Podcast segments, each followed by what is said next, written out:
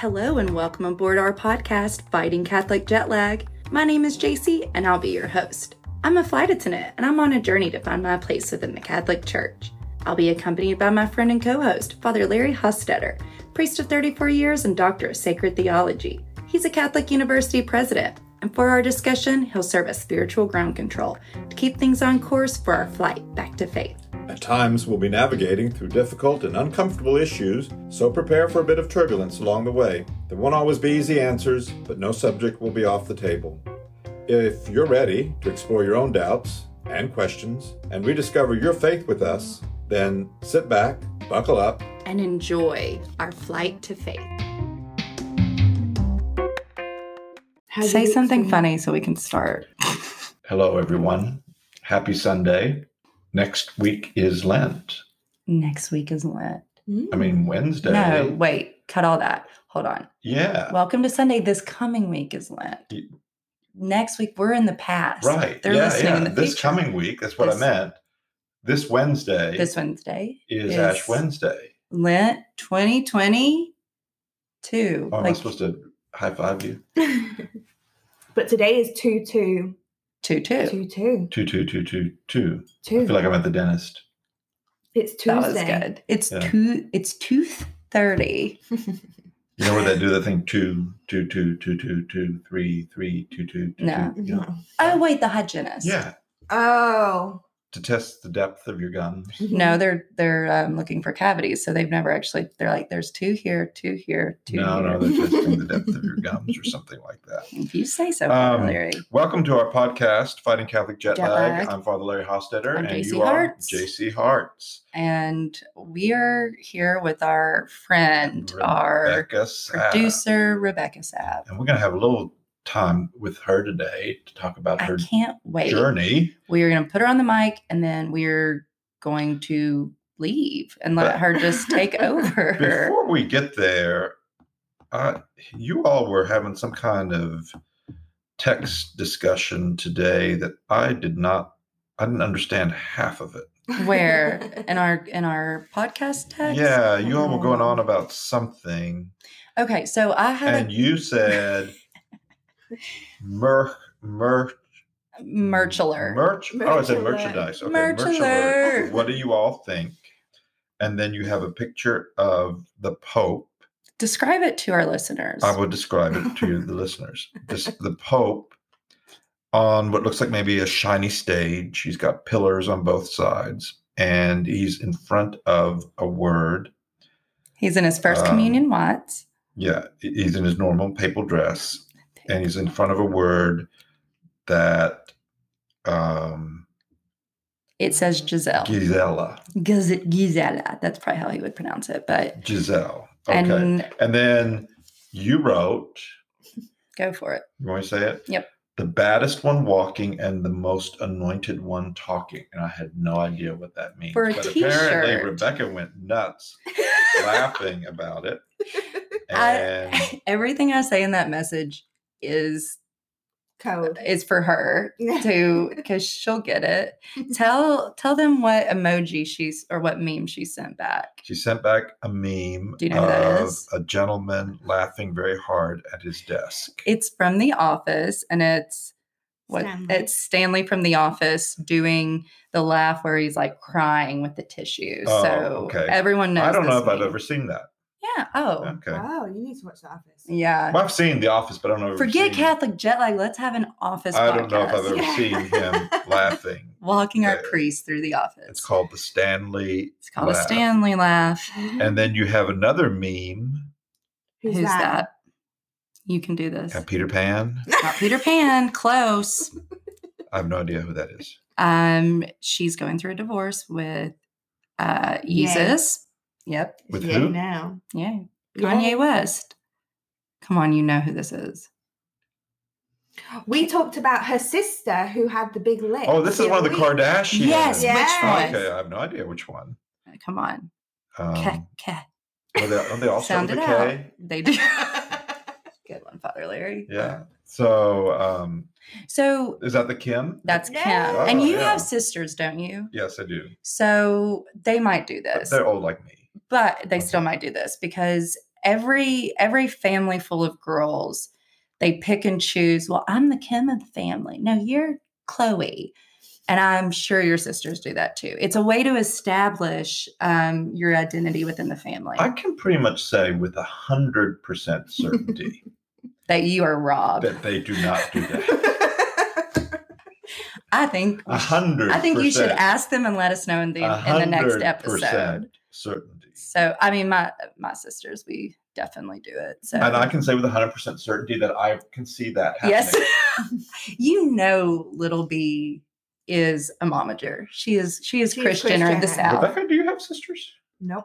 No sisters, so you No. don't have that. This is I mean, this she's kind of a Small brother. Beckman. dynamic. They they uh, have started. My family really enjoys Rebecca, and so they call her Rebecca Beckman. Wait, Rebecca Reb Reb. Reb Beckman, Mhm. and um, she's the British sister. Yeah. I think it, more likely in my family they would have argued over who was Jan and who was uh, Cindy. Probably. So, Yeah. which one of your sisters is Jan and which one I is don't Cindy? know. you don't want to go down that Yeah, road Going down there. Who's Jan and Cindy? from the Brady Bunch. Brady Bunch. Oh, I didn't watch that. Okay, Um, wait. Before we go any further, now I'm curious. Yeah. Who do you identify with in pop culture from like a TV show or who is someone you're like, that's me all the way? Oh, Mr. Spock. Really? Do you know who that is, Rebecca? Star Trek. It's right? Ah, she's a she's a techie. Oh my god. Rebecca just made the uh, Vulcan hand salute. that is not what that's called. Is it really? Means Yeah. live long and prosper. Um, all righty then. So you are Much more in depth. you are than- Mr. Spock. yeah. And- Anyway, so back to this Gizelle thing. And why did you all find that this baddest Okay, one walking okay. and most anointed one talking? What does that mean? Okay, I'm going to explain. So, if I, I know that we have been explaining Real Housewives to you because Rebecca and I I- are I've seen a huge episodes. fans. Yeah, okay, I don't, which I don't get that channel. which ch- you what? I don't think it's on a channel. Bravo. Bravo, bravo, bravo. Yeah, I don't have that. no, channel. it's an app. Oh, it's a That is a channel too. It's still a channel. No, the only one Stand that I, corrected. that I saw it so long ago. The only uh, ones I saw was when that one uh, wife Teresa. Teresa uh, turned over the table in New the Jersey. table In- in flip. New Jersey. Yeah. yeah. I will make sure that I. But I just sat there with my mouth open, going, the table uh, flip, the Teresa Taylor flip. "This is the way people act Yeah. outside of my circles." you told me though, and I think this is why you like the New Jersey housewives so much. They're all Catholic, so I think there's they are all Catholic. they yeah. do, and they'll have these huge parties, Which and they'll invite necessarily- not- priests. Not necessarily something that we want to brag about. but why not?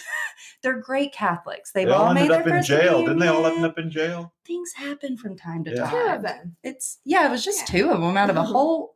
Yeah. Yeah. So, So anyway, but so they're all Catholic, and they invite priests to come to their parties. is your I don't remember seeing a priest. Uh, is this little saying from the Real Housewives? and this is the baddest one from- walking and most anointed one talking. This is from the Real Housewives of Potomac. If you haven't seen it, you got to watch it. Is there one of their names Gizelle? One of their names oh, is so you just Gizelle. put the Pope in front of in the- front of Gizelle's picture. Ah. So you can kind of see her stilettos if you look close enough to Pope Francis's Oh, shoes. yeah. You see them. Mhm. Um, so Gizelle You just popped her right on just top. popped of- her right on yeah. top. Thank you, Canva app. That's what I use our Canva app for. so Gizelle, she her ex-husband, uh, what's his name? Reverend Bryant. Yeah. Reverend Bryant was he pastors like a mega church in Mhm. Atlanta. Mhm. So she is the first like she was the first lady of this church. Then they divorced. So in what season three or four, they get back together. And her opening tagline was I'm the baddest one walking and the most anointed one talking. And it gives me so much life because if you would let me in the diaconate, that would be my tagline. Um, just on another note, did you notice Cut. she slipped into that Of Uh, course. Into what? JC May? Uh, Oh. JC like JC May from the Sadie Hawkins dance. You did it last week. There were a couple of when I was listening to back to the episode. There were some real, real country moments. Yeah, real Eastern so. Kentucky Southern, moments. I don't even Eastern hear Kentucky it. Southern moments. Yeah, Okay, you're gonna have to point it out when I do. I'd be Um, pointing all the time. No, I think you um, you haven't been doing as much flying. Right. lately. Right. And I think that probably Yes. keeps you from slipping into Yes. I've although I think passengers would Oh yeah. eat it up Well, if they- you were just JC May from from where, Father Larry? something holler. Something holler. Well, when when I'm home though, I've had people say you're losing your accent, and so it's coming back. what I was on the plane not too long ago and doing a beverage service with another girl who I'm flying with who's a friend on the other side of it. And this woman, she's like, Oh, where are you from? And I said, Kentucky. And she said, You don't have an accent. My friend whipped around and she's like, Yes, she does, ma'am. Don't lie to her. we can all hear it. So on the plane, I am assured, usually, other than this woman, that I have not lost my accent at all. But um, it gets thicker when I'm home for a long time or drinking or See, fighting. you should use it because for passengers, you could use that to make somebody feel really comfortable who wasn't comfortable flying, or you could make somebody sit up and act straight oh, who you was maybe being unruly by using it. well, you've never flown with me because that's exactly what I do. I'll I'll just stand there and um, my favorite is if they're misbehaving, I'll just stand there and say, "We'll wait." We'll wait. I'll put my phone away. So yeah, I I I do when if I'm if you're testing my patience, the southern will come out, and I'll just the and so does the flight attendant smile that you all have witnessed too. When you're like, I don't know what to do, so I'm just going to smile until you do what I say or get away from me because I can't deal with this. You know what I mean? Mm-hmm. Do I you know. do you do that at work? Just smile and get my way. No. Typically, no. Oh, you're a guy. You don't have to. And I think it's one of those jobs where the reverse is true. Somebody was saying, well, you know, sometimes women have women have to work harder. Women in authority have to work harder because they're so easily dismissed. Right. Um, I and I was talking to this person. I said, well, I don't know if that's true for flight attendants or nurses, because if a nurse tells me to do something, I'm going to do it, and if a flight attendant tells me to do something, I'm going to do it. Oh, and it's you're- really not looking at the gender. You're a special breed because that's not always the case. And flight att- like I've had this conversation with flight attendants before where if we don't have a guy on the crew, it's going to be different. Really. If there if we have like a male flight attendant, things just things go a little easy little easier. And when we have a passenger that will not listen, I mean, we'll bring the pilot up and just like one look from the pilot Yeah, that Changes that, the whole thing. that. Uh, what, what if the pilot's a woman? well in uniform I th- but i don't i don't know i don't want to speak for female pilots but i'm i would imagine i hope this isn't the case but i would imagine that they face the same thing we do where you're taking a little less seriously um, but when when things go down we're always glad to have like the male flight attendants on board because they listen to them they'll and they don't mess around. They don't mess around with niceties either. So yeah unfortunately that's that's the airplane we fly the world we live in right Mhm. it's the world we travel but yeah we It's do not what we as bad as it used to be, but it's not where it needs. to be. So, so um, anything else before we get on to the next segment? Yes. Okay. We, so since Lent is coming up, I did want to say a few things I was thinking about. So, if you want to go to Mass and you don't know when they're having it, there's a website called masstimes.org. You've heard me talk about it. Mhm. Um, go to masstimes.org and it will tell you the mass in any city all over the world, which is really cool. Or we will include Father Larry's personal email address at the end of this, and you can just email and ask him. Oh, That sounds good. Uh, you can also just go to the in diocesan website, no, and they will have every. Uh, if you're in in Western Kentucky, they will have every parish listed in mass times for every Oh, parish. Yeah, well, that's cool. But it's kind of some digging. right. Masstimes.org. and of course, like, our audience is from all over the world. Yes. So um, Rebecca, I reached out to Father Larry against my better judgment when we first became friends. And said, Are they still having mass at the Mount? And he's he literally did a per my last email. He said, per their website, they are not. But not everybody is local. And I And said, so- is, is that the equivalent of asking a flight attendant, Am I going to make my next flight? I don't know. it's like, yes, that's the same. So, yeah, masstimes.org. We have some international listeners and Yeah, I mean, we, Yeah. if you look at our analytics, we've got United Kingdom, Germany, Indonesia, Puerto Rico, Australia, France, Italy, Canada, Netherlands, New Zealand, Guam, Japan, Spain, Grenada, Singapore, Mexico, Ireland, and the Philippines. we broke into the Philippines. Wow. Finally. Yes. So Well, that's cool. that's all the last the last season. So do you have any clarificationals? Um, yes. I wrote this down today.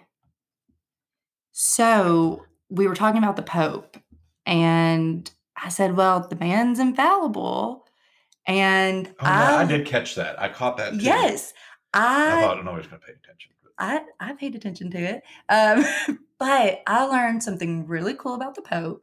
I thought he was just infallible across the board, but I've since learned that there are only certain times he is infallible. right. So how what constitute constitutes a You know, An having a, infallible a thing on the papacy might not be a bad idea again sometime soon, but and I didn't have time to re- refresh my memory on some of this, but the Pope speaks infallibly when he speaks in in the place of Peter, uh, from the chair of Peter. Um, Peter was our first faith Pope. and morals, and Saint he it- it's typically understood that it, it's something where the Pope says, "I am now speaking infallibly."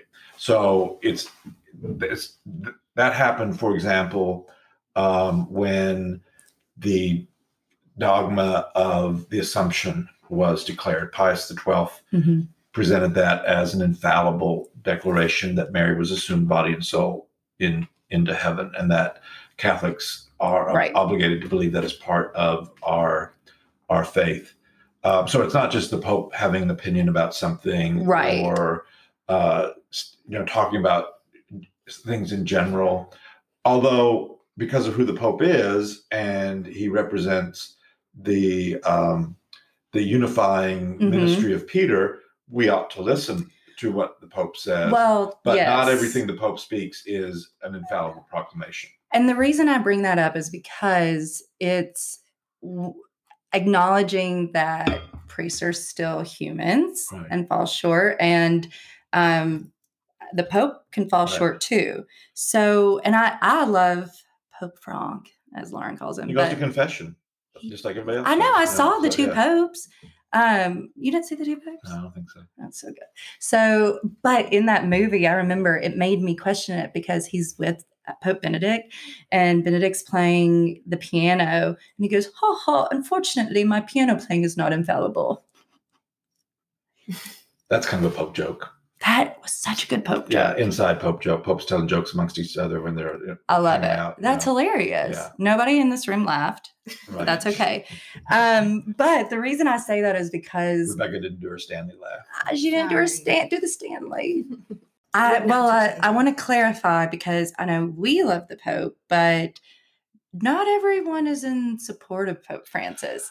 And so I don't want, you know, and I know if if if you are not a fan of Pope Francis and kind of his stance on things, it doesn't mean that everything he says is infallible. Right. And it doesn't mean you should let him get in the way of your Catholicism because I know he wouldn't want to do Just that as anyway. if you didn't like Benedict, you shouldn't let that get in the way. Right, absolutely. But you know, But you there's still are have to have respect. you should absolutely, but you you I think it's good to keep in mind that not everything that is said is an in, an infallible thing because we've received we've received emails in our inbox that you know it's like was this a misunderstanding of what he was saying? And it's like well that wasn't infallible. That was an opinion. And i would love to go into that more in another I think that's episode. a, that's something we should yeah. cover. And just as a teaser for a future episode, um, some people are not happy with what the Pope has said about pets. Um, he not I don't, I don't think he's one of these people that loves you know, is, is somebody who would always His have a pet. namesake is Saint Francis of Assisi, though. Right. But Yes. that's because of his concern for the poor and world peace. okay. All right. Go on. Why is that? Hmm. Why is he? Oh, I don't know. Well, I mean, we can talk about it, but you know, not everybody is big on pets. It's because he never had a dachshund. Probably never did. But we can talk about that for the future. And there are actually, I think there's some legitimate reasons when you think about his experience with poverty and authoritarian governments. Um, but I think rather than go into it now, I think we'll hold that off for another episode. We will. We Yeah. will. Yes. Okay. Yeah. So off to fish and chips then, right? You're done with your Off we go. clarificationals. I don't- think. Hold on. One more. Um, oh yeah. So the Pope being infallible only sometimes. Um. Oh yeah. I just need to clarify that I'm new to this Bible in a year process. And hearing myself trying to explain the Bible to you, Father Larry, um, was a little bit excruciating for me because it took you a while to realize I'm talking about um, farming crops and not crop tops. So I need to go I think- back. I think Rebecca is the one brought it up too about crop tops. I need to go back and really study the Bible a little Right. harder before I start quoting it, I Well, guess. But yeah. the intention was there. Yeah, well, um, Yeah. crop tops have been a theme Crop since tops are a thing. day one of this Yeah. podcast. Yes, that's right. Okay, that's the only clarifications Okay. I have. Uh, by the way, just so to be clear, that would not be considered a crop top would not be considered professional dress for an employee at Brescia University. Not not even on casual Friday. You write it down. I was I was wondering, I was thinking today as I was getting ready, and I'm like, there was a dress that I was going to put on. And I did the fingertip thing that we had to do in middle school where it's like goes past my fingertips. But I thought, would they send me to Tammy and HR's office? Nobody would say a thing. They would just like, Behind, behind, yeah, But- behind back. Say, did you see what she was wearing? I, I just wondered how that would work. So Yeah. you're allowed to express yourself. Of course. I'm going to try this out. You know, I'll let you all know. I, I do want to. I did have a thought as I was listening to the podcast last week about the casual Sunday, uh, which I am in support of. But I also think, and maybe this is just my old fashionedness coming out, there is something to be said about the respect we show others by how we Mm. dress. I agree with that. However, But it's not always possible. right. I, I agree with that. But um, I also think that it's not, and we talked about this like when you're on an airplane, right? And someone had asked, do you get better, sorry, do you get better service? I asked that. Yes, if you're if you're dressed better. observation. and i said i think anywhere you go if you if you show up respectfully you're going to be treated respectfully but that doesn't necessarily mean that you can't be wearing jeans and scrubs or whatever and not at least try to show up with your best self so sometimes it's not possible. So you get to Sometimes it's not church and you've had a bad, you know, day before, and so you haven't been able to get, right you know, and so then absolutely casual Sunday makes sense. Or you're just getting off work, a long shift, you got to get to mass. Who cares what you're wearing? I, I like though where it's just like you can wear whatever you want, come as comfortably as you are. And uh, the church But I grew up going to in Somerset, St. Mildred's, we always wore jeans. Right. And I can Which is Catholics are sometimes connected to being a more relaxed in church than some Yeah. of our Baptist friends. I and I I like that. And I know my mom getting seven children ready for church. But they were your good jeans, right? Of course, they were our good jeans. Right. What are good jeans? yes. Um, and then whenever you came in, it's take your take your clothes off, put on your play clothes, and hang up the ones you just wore to church. Did you all have to do that? Mm-mm. You didn't have play clothes and church clothes? I had school clothes and play clothes. I didn't really have church clothes. Yeah. I now I even when I leave work, I go put on my play clothes, which are sweatpants and an extra large um Fatima t-shirt. You know, I think it's interesting because I look at the pictures of uh, when I was a kid, and we were not a real religious family, so we did not attend mass every Sunday. Mm. Um, we got dressed up every Sunday, though, Right. um, Huh. whether we went to church or not. And I don't know what, Oh. what that's about. What is that about? I don't know, other than it's a day you're supposed to show respect. I like that. You know, so But we, I want to encourage that there are other ways to show us respect. there are, but I think, but I think that's for people who want to do that. They're oh, like, you know, 100%. I want to show God respect and how much respect. Now they shouldn't look down on others who have different ways of doing Right. that. Um, if you want to go full glam at mass, no one's stopping you. But we we want um, non full glam to be accepted too. Right. Um, yeah, but I during quarantine, I remember someone asked me to um, Protestant mass, and I said, "Okay, what should I wear?" And they're like, "You know, dressy." And I thought, I don't, I can't fit into any of my dress Sunday, clothes now. Sunday clothes, Sunday go to church clothes. Right. Pinwear is what we called it in my sorority. Pinwear. So I'm like, I don't have any pinwear that fits right now. And I almost thought about not going because I thought I don't know anyone. I don't know anyone here, mm-hmm. and I don't want. I don't want to embarrass my friend. I don't want to just show up like, well, this is all I had. Because of course, if you said this is all I have, they're going to be like, absolutely, all Right. are accepted. But you know what I mean. So when it's more accepted, I just like the thought of, oh, wear whatever you want. Anything from jeans to full glam, Dorit, Real Housewives of Beverly Hills. Either anything in between is fine. Although I don't think there's anything wrong with that's one way of showing respect. Okay, give me another one. Uh, well, you're the one who said there are other ways of showing respect, so you should be the one doing that. Okay, that's a good question. Thanks for throwing it back over. All right, we had a nice little break, coffee break. I brought everybody coffee. Lauren, our uh, I was going to say former director, but you're not haven't been able to be as involved because Correct. of busyness at work. Somebody's keeping her. I know. busier Yeah. Well, now that I work there, I see what goes into a Lauren Day, and Yeah. it is unbelievable A lot of the amount she does.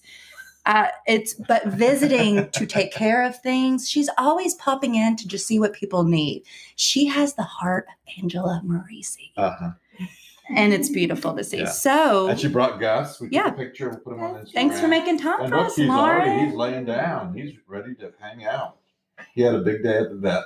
Mhm. Um, He's fully vaccinated now. is he not fully vaccinated? Wow. No. so he can hang out here then. And we got two things we want to talk about.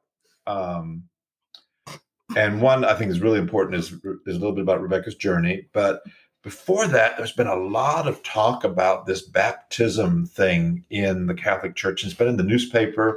And so a couple of people have asked us to maybe address that question. So you all, if you read the newspapers or watch the news, you probably heard about a priest who had to resign because 20 years ago, Arizona. he you, instead of saying "I baptize you in the name of the Father, Son, and Holy Spirit," he said, "We baptize you in the name of the Father, Son, and Holy Spirit." Just change that one word from "I" to "we," and so the question came up uh, to the congregation uh, that handles these matters in Rome is to what happens with all these people that were baptized using that formula. Is that a valid baptism?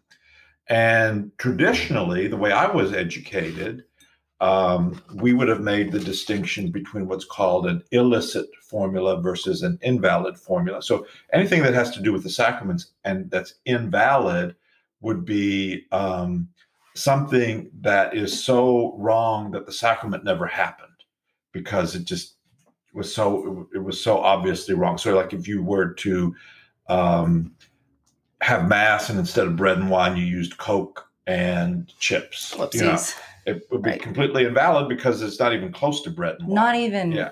They un, they did not understand Right. the assignment even a little bit. But the distinction was made between invalidity and what was called illicit. And something that was illicit just means it didn't follow the formula exactly, but it was close enough that it was still a valid sacrament. So Can you give us a secular example of this? Um, so, oh gosh. Um, But like it with math, where you're like, you got the right answer, but showing your work, you missed a few steps. Right. So um, i- if I were to change not the words of consecration at Mass, you know, the, this is my body, this is my blood, but other part of the Mass uh, would would be illicit. In other words, not it's not legal. It's not the correct legal formula, but it doesn't change the validity of of the Mass. It's still the body and blood of Christ. Right. Um, now, if I change the formula for this is my body, this is my blood, and I make up something completely different, that could change the validity of the Mass because the idea being that Catholics have a right to the Mass as the church prescribes it. And the same is true for baptism. So most of us are very careful to use the words that are in the book. And that's what we're supposed to do. But we always were trained that if for some reason you didn't, somebody changed it a little bit, or if um, you know you forgot something because you you were distracted or something like that, Right. um, that it would still be valid, but it would be not according to the formula, so it would be illicit. You shouldn't do it, but hey, people still got the sacrament. They still Got got. Jesus, or they still got baptized. So, my thought, if somebody would have asked me that question before the Vatican congregation weighed in and said, "Okay, this guy said we baptize," you said, "Well, that's not technically what he what he should have said, but." in our tradition we have something called the church supplies in other words if if somebody makes a mistake um or just say a priest is a you know horrible sinner um if he says you know says it has the intention of doing what the church wants him to do the church supplies and that person would be validly baptized mass would be fully you know the sacrament all the other sacraments would happen as they're supposed to happen. So because god and the way I'd always been taught, God is not tied down to our rules. Our Right. rules are good and they're important because they provide order and structure for everybody. They're religion rules, but they're not Right. spirituality rules. So Right. it's So God's for God offers grace for that, right? it, that's how we would have understood it in in the first place. Um, so the question came up. This is actually the second time this has happened. The question came up the last time there was a priest who was watching his or, uh, ordination video, or he was watching his baptismal video. So he's a young priest because they actually had a video of his baptism, and realized that the priest that baptized him did not use the formula and so the, I was sent to the Vatican for judgment, and they said, therefore, your baptism is invalid. You are not baptized. And because you have to be baptized to be ordained, you're not ordained a priest. And Okay. y'all need to see JC's look on her face because she's like, this is- I'm I'm rolling my eyes at this. yeah, a lot of people, a lot of Catholics are. And again, if you would have asked me before that, I would have said, well, yes, he shouldn't have done it, but the church supplies, God figured it out. God, God makes it happen. So it was declared invalid. He had to be rebaptized and he had to be reordained. Now, any baptisms that he did were okay because anyone can baptize in, in an ah. emergency, anyone can baptize. So if I'm not baptized, but I've always wanted to be baptized and I get hit by a truck, I can just ask any passerby to say, hey, just pour some water over my head and say the words, I baptize you in the name of the Father, Son, and the Holy Spirit, and please have the intention that that the church has, you would be baptized. You do not have to be a Catholic priest or a deacon Okay, that's to baptize anybody. Yes. Can you baptize yourself in the mirror? You cannot baptize yourself in the mirror. No confession over text, no baptizing yourself. So- in all likelihood, everybody that he baptized, according to these rules, would be baptized, even though technically this priest wasn't even a Christian because he had never been baptized himself. Although that's a pretty legalistic definition of Christianity uh, that you have to have water poured over your head to be considered a Christian. So, but the, the language is still the same. So anyone can baptize, but if they use the wrong language, then It's it's, not according to this this interpretation. wow. then the language has to be I baptize you in the name of the Father, Son, and Holy Spirit. So Is that so? What is that from? Like, where does that come from? That that it has to be said like that. Well, that's that's our rules. That's, but that's where the did we get that rule? Well, that's So it was ro- sacred scripture. Is it sacred yeah, scripture? go out in the world baptize them in the name of the Father, Son, and the Holy Spirit. Now, what's interesting is the Greek Orthodox Church, whose baptisms we accept, don't use that formula. But it's kind of one of those things that this is the formula that we have. So, in order for us to consider this valid, it has to be done this way.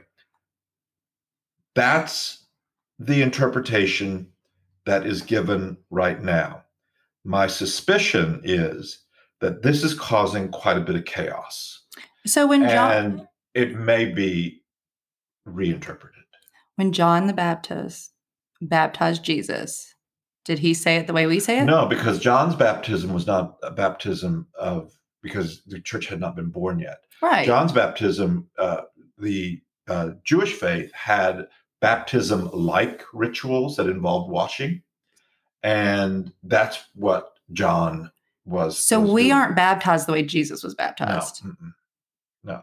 The understanding of, of Father, Son, and Holy Spirit didn't come until after. Okay, can I just Yeah, ask a because Jesus is question? And right, I just need to ask a question and you can bravo this out. But if we as Catholics are picking apart this man who said one word wrong, then uh, what's to say that we're it's Jesus is was valid?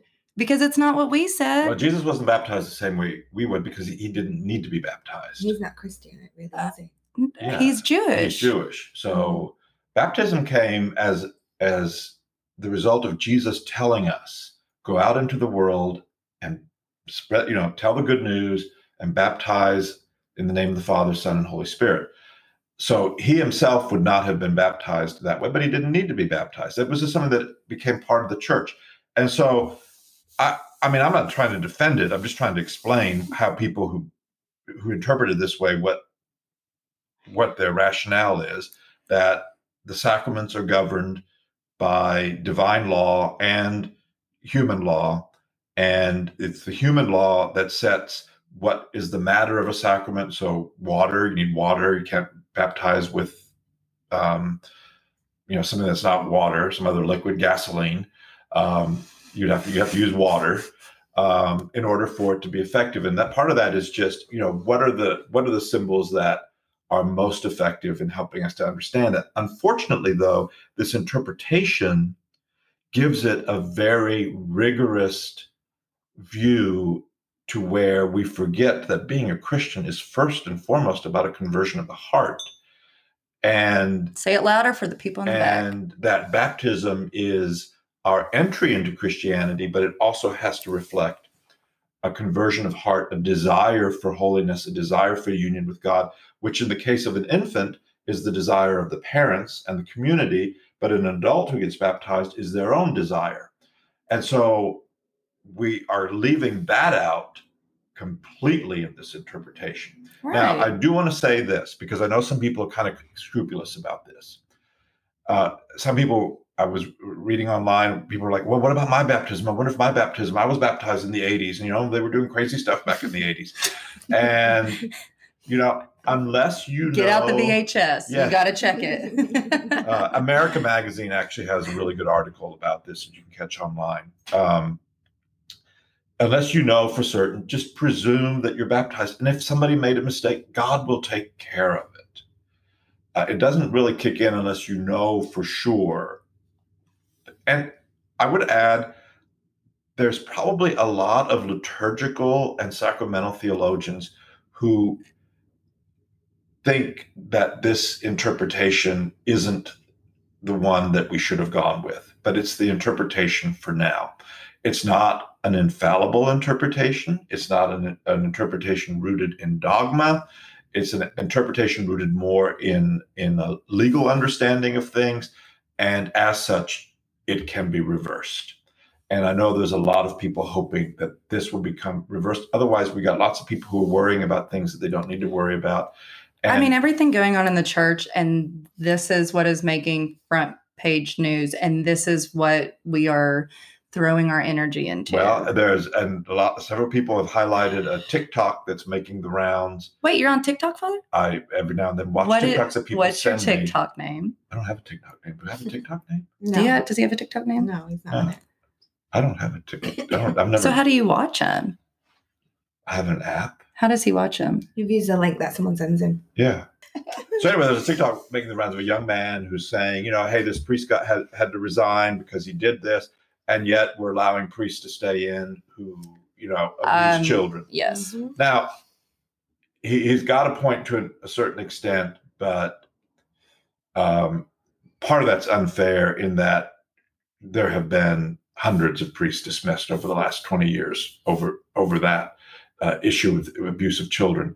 Um, we're not there yet, 100%, but it, it's not what it was in 2000 or even in 2010. Uh, but he does have a point in what we choose to get upset about as a church. Right. and It and and to try not to try to defend but to try to explain baptism's at the heart of who we are and what we do. And so we want to get that right. And i think most priests that i know want to use the formula exactly the way the formula is written. Um, i don't want to bring myself into the sacraments it's not my interpretation of the sacraments so i should use the, the formula that the church gives me um, I and I also um are we focusing on what this man did wrong even though he had the best of intention instead of focusing on look at all these people he brought to the faith. So my Anyway, main so concern about this that's my concern with- is is that people who might be scrupulous don't I worry about the like scrupulous worry ones. about their own baptism or their priesthood or their priest. Whether the the other thing is that you know if a priest turns out that his priesthood was invalid based on this interpretation and he married you, you would still be married Oh yeah. because marriage is a sacrament that's conveyed by the couple. The so the ministers of the sacrament there are the are the man and woman. So and he's not saying there's no getting out of it. If you're listening to this thinking, "Hey, my marriage is invalid. Great. I get a second chance." This is not the case, right? Right. Ben, if you're close, I don't win. listening, you're in it for life. Sorry. Yeah. We got ten Um, minutes. And uh, I, I want to take a moment that with I question about this talk about baptism though is to maybe shift a little bit and talk to our Rebecca here, Our Uh, Rebecca. who, as uh, we all know, is going through the um, RCIA process of right. joining the church, uh, doing that at St. Stephen's. Um, and um, as you all probably already know, she was Church of England or is Church of England C and looking for a home uh, in the United States, uh, church home, and she's found one in the Catholic Church. Um, so I, I just read, you know, since I'm not a parish, I miss these things sometimes, but they changed the name from RCIA to OCIA instead of Rite of Christian Initiation of Adults, Order of Christian Initiation of Adults. And they also made it clearer that there are people who are already baptized. Back to where we were. Where Uh, y'all were probably we? missing because we just had to cut out a bunch of stuff. I, Um, but every time we tell Rebecca to cut it, Yeah, she no. always leaves it in. this will need to be cut. Surprise. Yeah, yeah, yeah. This some of this stuff. Um, you'll be getting a call from me at eleven o'clock on Saturday night. That needs out. That's funny. um, so Rebecca's going through this process. We thought talk a little bit about the RCIA. The RCIA is for anybody seeking to join the church, but there is a distinction between an inquirer, I think is the new term, or candidate, and a catechumen, Mhm. right? So do you want to say a little bit about I that? I think catechumen is the cutest name for I know, it. but she's not a catechumen. Catechumen. what do you identify as? It's a candidate. Oh, you're a candidate. So the Yeah. catechumens are ones that haven't been baptized yet, and then anyone else is a candidate that's converting in some way into the. because we respect the baptism. You know, this is a really odd Right? follow up after what we said about baptism before. We respect the baptisms of Wherever. of other churches, but we don't go into a long investigation to make sure that the words were exactly the way we, we want them to be. So Yeah. it's a little bit we're we're a little inconsistent here in in terms of our current interpretation of things. But you know what isn't inconsistent? Rebecca's love for the Catholic Church. That's right. That There was a good go. segue. Tell us a little bit about your what you've been doing. Okay, so I've got my schedule here so we can have a look. Um, so we started in the end of August, beginning of September last year, and it'll go all the way over to Easter this year, which is when we will join the church fully The Jen- Easter Vigil. at the Easter Vigil It's my service. favorite yeah. mass because it's like fun and interactive. I was telling Rebecca, like you light a candle on, like there's a bonfire. There's an Easter Mm-hmm. bonfire. You remember that, Lauren? Yeah, Lauren. And they tell the story. It's The- the- like the sto- interactive. all the, if you do all the readings, there's like I don't know how many readings there are, but Mhm. you can do shortened the scripture readings. You can do shortened amount, or you can do all of them. And- right. And from the Old Testament through the Gospel, it's the story of salvation history. Words and responses. It's like going to like a murder mystery dinner. It's like very And you know where that originated? The fire? You know, the Easter Uh, fire? Germany? No, no, no, no. In the ancient world. So this is the way it was explained to me when I was taking liturgy class. The uh, people on the eve of the Easter, before Easter, uh, uh, the night before Easter, would gather around waiting for the sun to rise, and they would gather the night before, and they would stay up all night, and they would build fires because it's cold, um, and they would tell the story. Oh, And then as the sun went up, then they would gather and celebrate Mass. And that's exactly what happens at the Easter Vigil. You start with a fire, yes, right? Yes. And that's You- you- Jewish tradition. You light the Easter candle, you proclaim that, and then you have the readings. No. Okay. So go ahead. I'm sorry. No, that's really cool. Yeah, so we it'll end in Easter, but I guess it's not really ending It'll for me. never It's just the beginning. The Uh, first couple of lessons that we did were about mass. So we we walked through the church and they were all upstairs in the church then. And then all of our other classes are downstairs in the basement. Oh yeah. We learned about Jesus Christ, the savior of the world. oh yeah, that one. oh yeah, that was a big one. Um,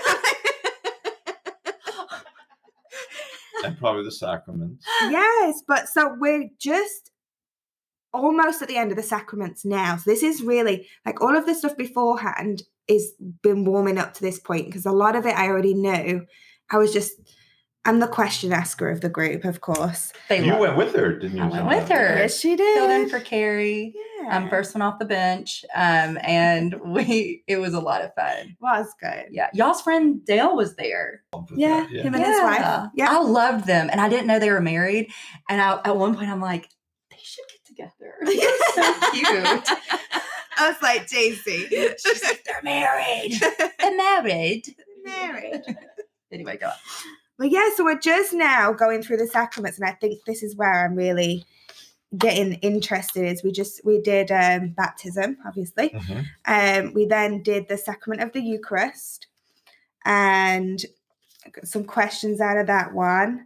And then the one that we just did was the sacrament of reconciliation, and we got a. Are you nervous about that one? That's usually the one that new Catholics are most nervous about is the first confession. I don't know if I don't know if I'm nervous about it as I don't know how it's so Father John Thomas was the one that actually held that class and he made me see it in a really in a different light in a new light he told us he broke it down in a way so we knew exactly what is there what isn't there you know really show us the details. So you can tell us that we're going to confess a sin but let us know the ins and outs of it. What do we Mhm. do? How is it? What is a sin? So we learned all of that. And one thing that came out of it was just more of it being a release a it's a it's a gift really to just take that off your shoulders. It's not something to fear. It purifies Mhm. strengthens and unifies the church but one thing i learned a couple of things as well. So you you confess once a year is church law minimum. Um you confess. If you are in a state of mortal sin. yes. Wait, wait so if you're not at all you don't have to confess at all? If its presumption is that most people do something uh, so that they need to confess. But technically if you are not in a state of mortal sin or venial no just more venial Just sins more- can be forgiven in other ways all right, besides tell us the confession. difference. venial sin is a minor sin that does not destroy your relationship with god a mortal sin is so serious that it destroys your relationship with God, and you need to go to confession to have that relationship. Wait a minute. That's the only distinction between venial and Well, But- th- it's more of a distinction. Shouldn't yeah. you? I think um, it was. You have to know that you're Right. doing it. okay. Um, It has to be serious. be It has to be serious something enough, serious. and also you're not compromised in any way to Right. be You're not being For- forced. yeah, you're so free. you're not an addict or anything because that's also you Yeah. compromised and so all of those things would compromise you Mhm. so if it was theft but you were Right. under addiction then it's you're compromised I mean, people should. I mean, I think people. The, well, once a year is the bare minimum. If Mm-hmm. you're in a state of mortal sin, technically you could get by without ever having to go to confession. Mm. Um, but that really misses the point that confession's more than just about getting rid of mortal sin. It's Yeah. about healing, Mhm. and um, and we heal best with someone else. And the way the church presents that someone else right now, who represents Christ, is is through the minister ministry of, of the priest. Mhm. Um, Can non priests hear confession? They certainly can, but they can't give absolution.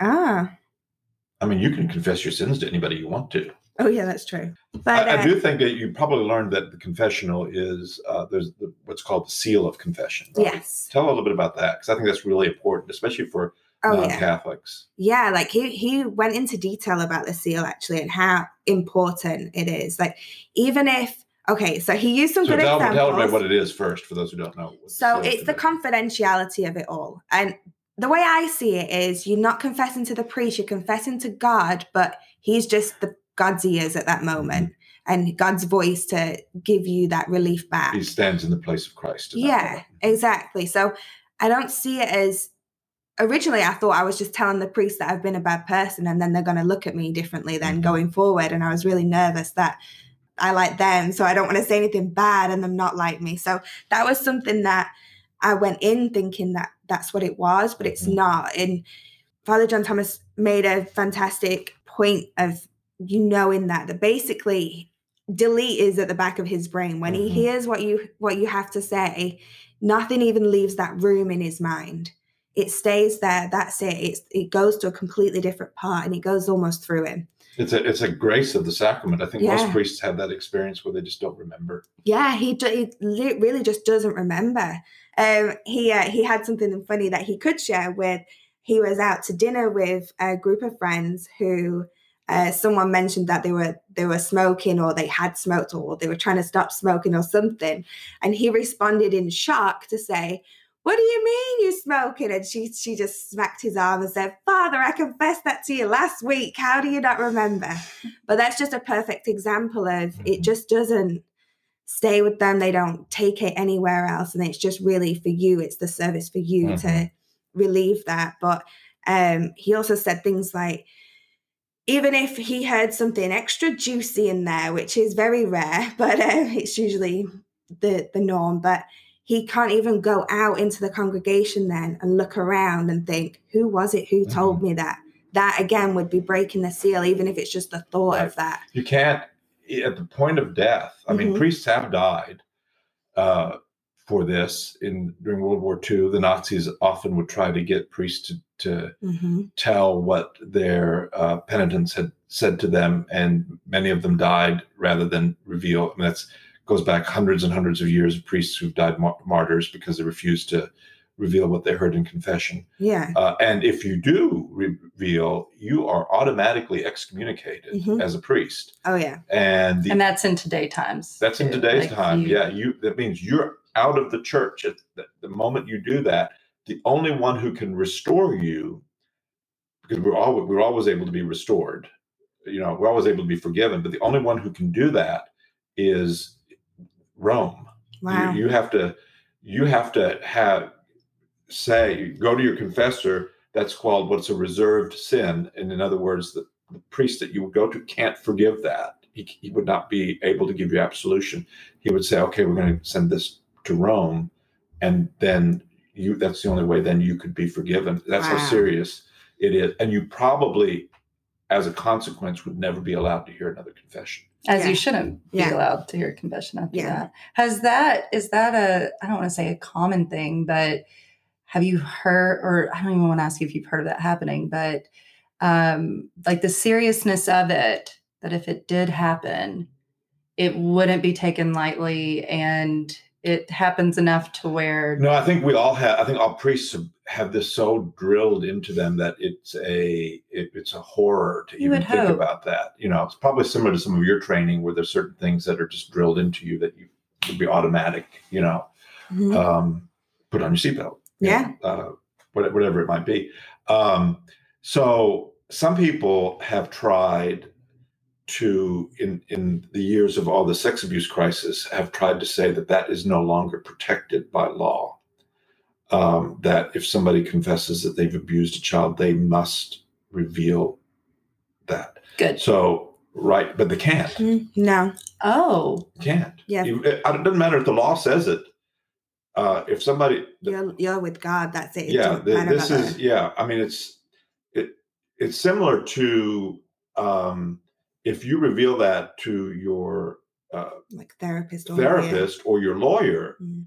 they can't be forced right. to reveal it you know so it's it's it's that kind of protection Mhm. um and the idea being it's better for somebody to acknowledge this and then as part of the confession you can help them to turn themselves in Right. to get help Yeah. to do what you know what what they need to do because part of it is you know in order to be uh, get absolution you have to be penitent you have to say i'm going to do my best not to do this Mhm. again i'm going to make restitution and so part of making restitution in something that serious could be that you you should turn yourself in or you should get help Mhm. or you should do something that that would make make, make a difference What about if there's potential for them to harm somebody in the future? Like it's repetitive and they keep being penitent and confessing.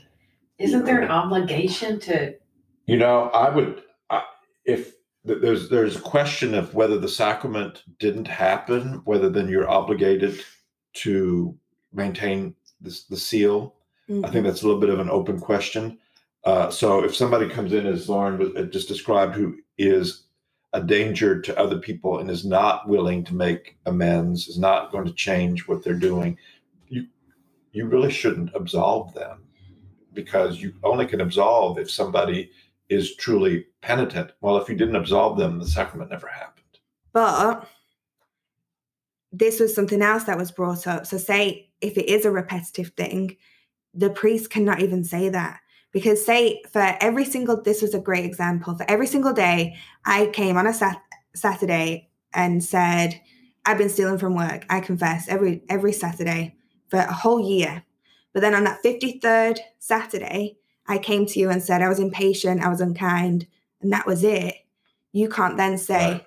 but I know you've been stealing from work. Come on. And- you can't even and you remember can't- it. You can't bring it Right. up. you And they can't say you can't fish for Nope. it either. You can't be like, come Yeah. on, keep Mhm. going. That I don't think you finished. You can ask it." Yeah. questions, but you can't fish for Mhm. things that may or may not be You there. can't pull stuff out. But Well- the interesting thing about confession and, and stealing is you are obligated to make restitution. So Mhm. if you've stolen from somebody, you're obligated to, if you can do it without revealing who you are, to give that back. Mhm. If you can't, then you're obligated to, you know, give it to a charity or Uh-huh. something. But it's not yours. To, you know, like, oh yeah, I've stolen a million dollars, but I'm good because I confessed. No, Yeah. Right. Now you need to somehow make restitution for that million dollars. Okay, two things, two questions that I have. Um, one, so you're saying it's not the seal if you do not offer absolution, right?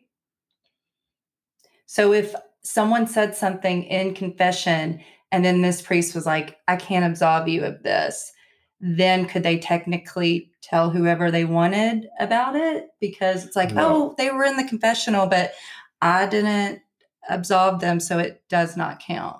But um, anyway, um, generally speaking, it's inviolable to ever reveal what uh, you hear, in confession. Whether it's Um, absolved or not. Well, I think if there's no absolution, it's not the sacrament hasn't happened.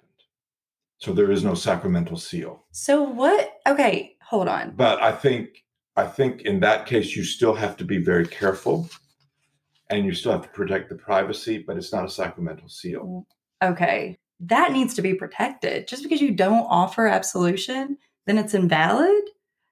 I want to be clearer on what I say, because so as not to confuse people. Just leave it at it's inviolable. Because we none of us know what that means. I don't really Well, look at it up. what viable means either. Do you know what inviolable means? It's not viable. So So- let's just wrap it up, maybe just with a, a statement about we're going to hear more about Rebecca's journey as we continue, as she continues, and we walk with her in her journey. Uh, but in terms of the confession discussion, we want, I think, everybody to feel comfortable going to confession, being Absolutely. honest Mhm. and open with the priest, and understanding that whatever you say to the priest, he has to protect in complete confidence, even if he's threatened with jail or death. Mhm. Yes. So we should end with a prayer, right? hmm Okay. What do you want us to, what do you want to do for prayer? Say what's in your heart, Father You want me to pray? Okay, I think we should pray for peace, especially in Ukraine. hmm Uh, you all have been watching the news, and probably some things have happened since we started recording this. Hopefully, by the time this is published, some of this will have resolved itself. But let's begin. In the name of the Father, Son, Holy Spirit, amen. Merciful God, we call upon you as the one who gives us all that is good to grant our world the peace that it needs, the peace that it can only come from Christ, especially in the country of Ukraine. Bless those people. Uh, may peaceful hearts reign. May the tensions that exist now be resolved peacefully and protect all those in the line of violence, especially the most innocent. Amen. Amen. Amen. This podcast is ended. Go and love as you have been loved. I l- and peace be with you. I And with literally your spirit. just forgot my line. you forgot your line. Say it again. Say your line. I said mine. Okay. this podcast is ended. Go and love as you have been loved. And Godspeed, peace be with you. You still don't got it. Yeah. feel like this got blind. and Godspeed. Yeah. No, The is it? Are we still That's the last thing you say. okay? This Podcast podcast is is ended. ended. Love as As you have been loved. And peace be with you. That works. Bye. now they're never gonna let me be a priest. Yep.